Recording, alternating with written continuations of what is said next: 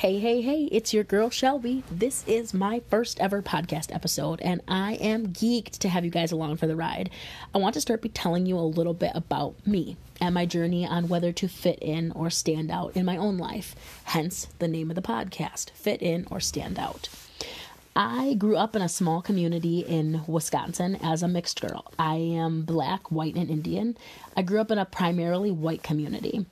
I dealt with identity issues and mindset at a very young age, whether fitting in and being put in this mold of what people think I should be, or standing out and having people accept me for me. I aged quickly, flipped the switch, and wanted to figure out who was me? Who am I?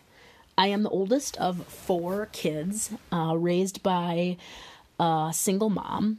Uh, now, 30 years later, I am a wife and mother to three of my own children. And still to this day, I struggle with whether to fit in or stand out. A year ago, I started what I would like to call my wellness journey. I started to watch what I ate and I was putting in my body things that were really there to fuel it. I started working out and I dealt with the issue of fitting in or standing out again. I joined Beachbody and became a health and wellness coach. That felt like the right thing to do, and I was able to help people along the way and come through the journey with me.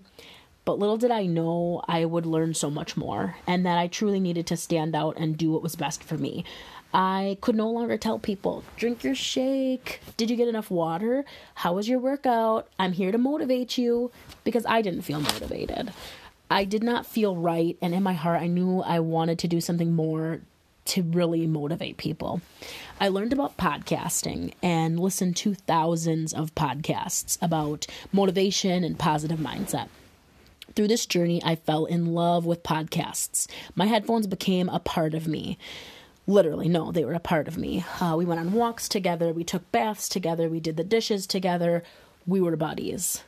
Um, listening and applying to what I was learning was so beneficial to my life. As a wife, my relationship with my husband grew stronger. We were able to communicate on a different level. My relationship with my kids grew into something beautiful. They loved working out with me and had a sort of pride about the choices I was making. It felt good to see them change with me.